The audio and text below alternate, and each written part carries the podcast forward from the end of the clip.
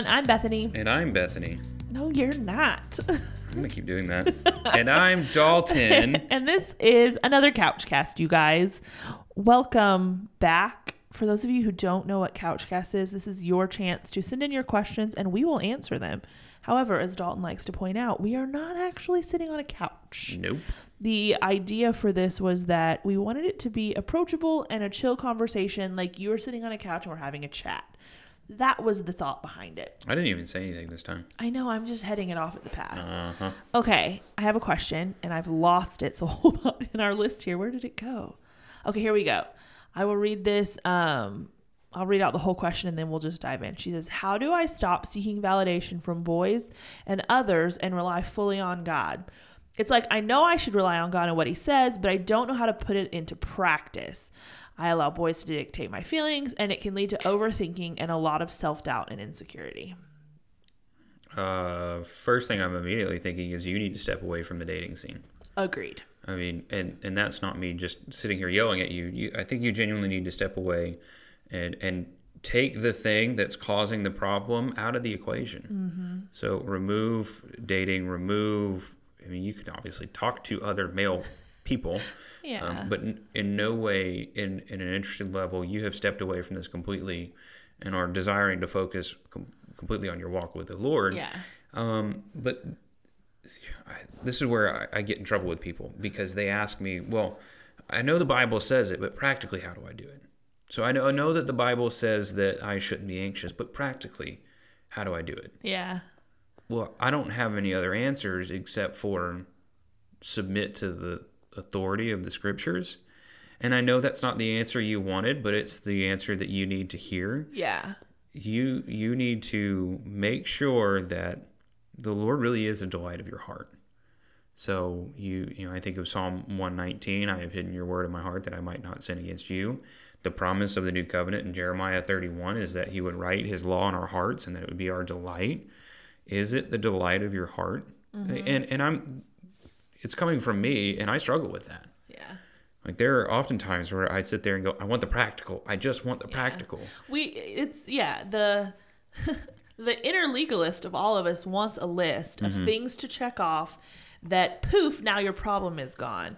Um but that thankfully that's not how the Lord works. If Um if God did not save us through a checklist of well, as long as you do this, this, and this, then you can come to me and be saved, then He's certainly not going to sanctify us in that way. yeah. So it, there, there unfortunately isn't a magical equation.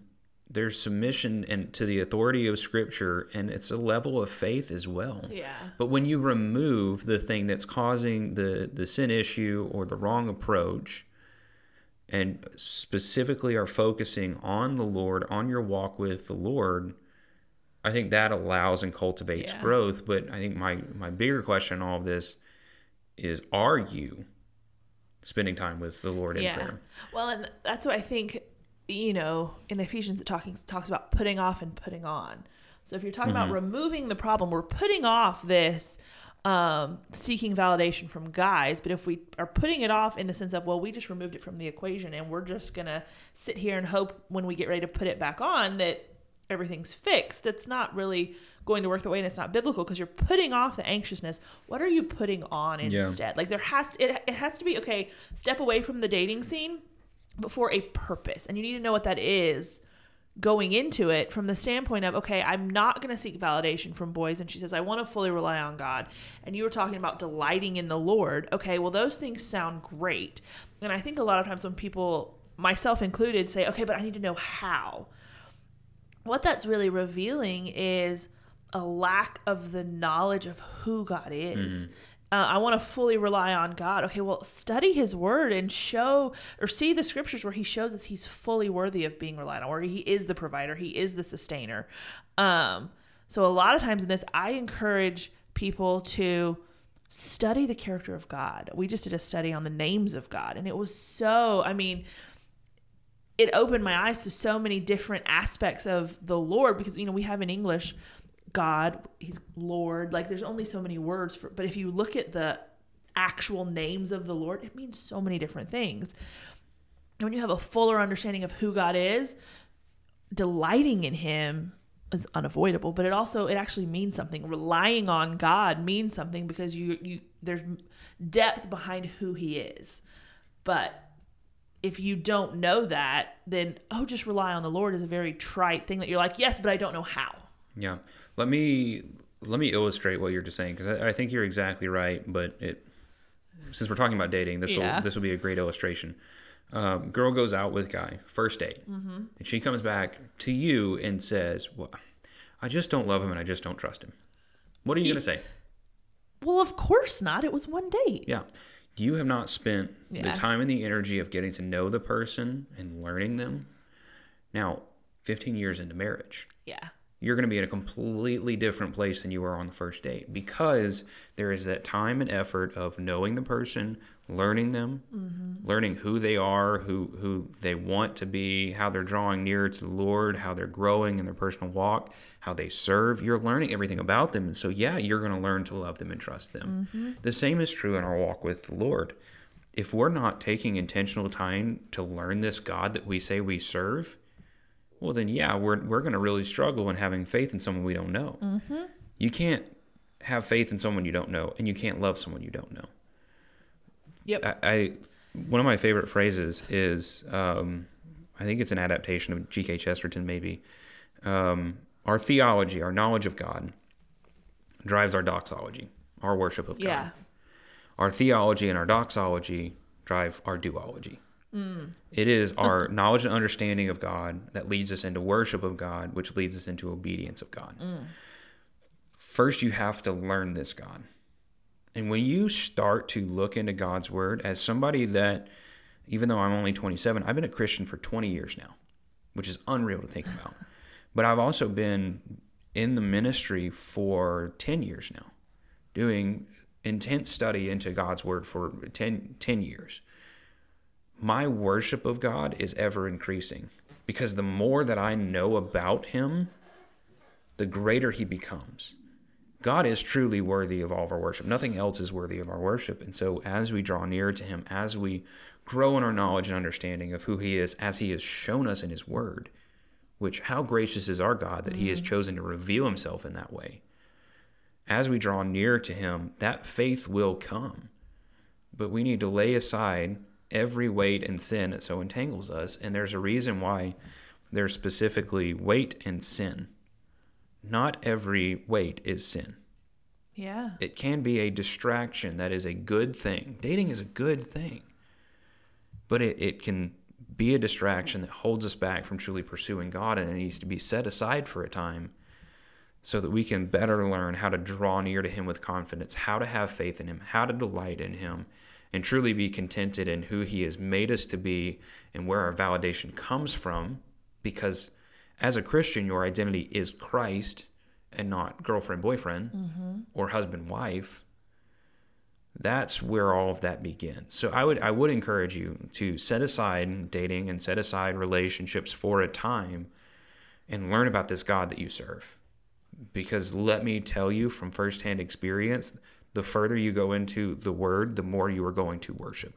Yeah, God is he's always faithful to reveal himself through his word. Yes. Like if you are studying pursuing the knowledge of the Lord, it's not something where you have to go, okay, well, I hope he reveals. I hope I learn. I hope like he is always faithful to do that.